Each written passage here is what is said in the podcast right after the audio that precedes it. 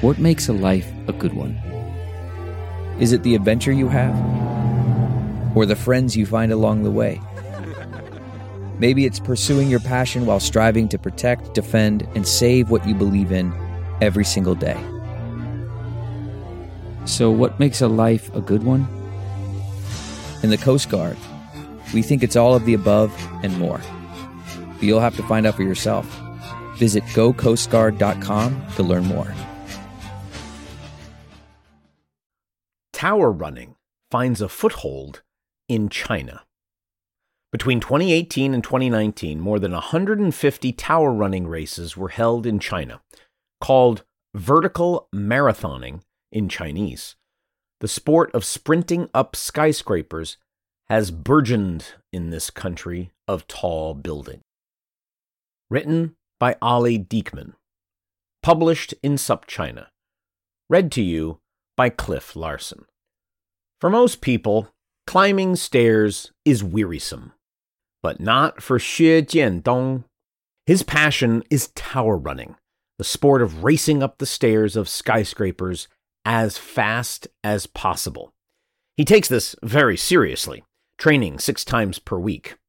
When I started, it was just for fun, Xue says, but my goals slowly changed. I want to improve and steel myself. And while I improve my times, I can win prize money and attract sponsors. Xue is part of a community of tower racers, or as they are called in Chinese, vertical marathoners, 垂直马拉松. The sport began in 1978 when organizers in the United States created the Empire State Building Run Up, requiring athletes to sprint up 320 meters to reach the observation deck. It made its way to China in 1995 when participants ran up 1,597 stairs, 225 meters, of the old China Media Group headquarters building. As the number of skyscrapers increased in China, so too did the sport's appeal. Between 2018 and 2019, more than 150 races were held in China. Often one to two races happened per weekend sometimes more. As Xue says, on one Saturday afternoon, I participated at the Wuhan City Changcheng Hui Tower Competition. The next Sunday morning, I was at Jiangxi Nanchang Greenland Central Plaza, Lü Di Zhongxin competition, and in the afternoon, I was at a competition at Fujian Xiamen Cross Strait Financial Center, Xiamen Shimao Haixia Zhongxin three events in two days. The distance between the races exceeded 1,000 kilometers. I used all kinds of transportation to get there, and at all the races, I got second place. The intensity of the races can be extreme. Athletes often push themselves to the limits of their stamina.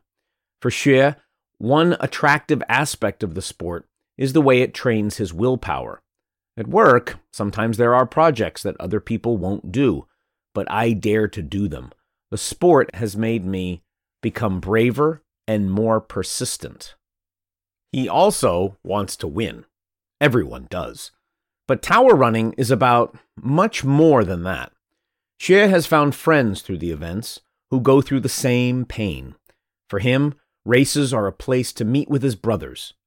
Even though they live all over the country, they gather two to three times a month at races, hang out afterwards, dine together, and watch occasional movies.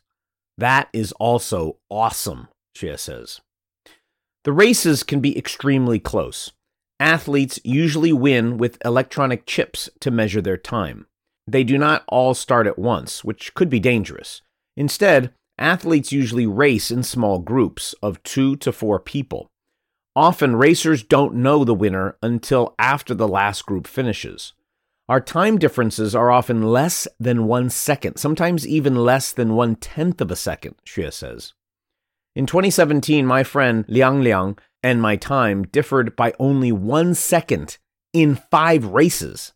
That year, China Merchants Bank awarded both athletes with a certificate for being part of the group with the best chemistry. Tower running has also become a way for real estate companies to promote their skyscrapers and find sponsors, who together fund the races and top athletes. A small number of events have, as their main goal, the promotion of the sport itself. Xue is very optimistic that China will eventually become a big country for tower running. Many government departments and private enterprises have made great efforts to promote the sport, he said. For example, the company Ticker Sport, Treima Tiyu, met in 2016 with representatives of the General Administration of Sport, General Office of the State Council, and the local Guangdong Sports Ministry, and got permission to hold vertical marathons in Guangzhou. Governmental departments support the events as they align with China's ambitions to develop as a sports nation. Some of China's tower races, such as the Shanghai International Vertical Marathon, which is part of the World Tower Running Tour, attract the world's tower racing elite. Malaysia's Soh Wai Ching, one of the world's best stair runners, told SupChina, quote, I did many races in China, and I enjoyed the race at Shanghai Tower, as it is the tallest building in the world to have tower running races. The race had many volunteers to help out and to ensure the race went smoothly, he continued. Many sponsors were there for this race, and the environment was so great. Soh sees the potential of tower running in China. He has even considered moving to China permanently. The reason for basing myself in China is to share my experience and work with the three main organizers. I also wish to attempt a Guinness World Record at Shanghai Tower greatest vertical height stair climb in one hour, and fastest vertical mile stair climb. I'm planning to get sponsors in China and promote the sport to a much higher level. However, quarantine regulations due to COVID 19 have put an end to international participation in tower racing in China, for now. In the meantime, domestic racers like Xue Jiandong are going strong. He continues to train by running upstairs in the cities or up mountains around his home in Shenzhen and strengthening his core. I want to participate in all the famous races all over the world, such as the New York Empire State Race and the Eiffel Tower Race in Paris, he says. Then, putting his twist on an old Chinese idiom, he adds, It's better to climb 10,000 stairs than to read 10,000 books. Oliver Dieckmann is a graduate student of modern China studies at Friedberg University, Germany.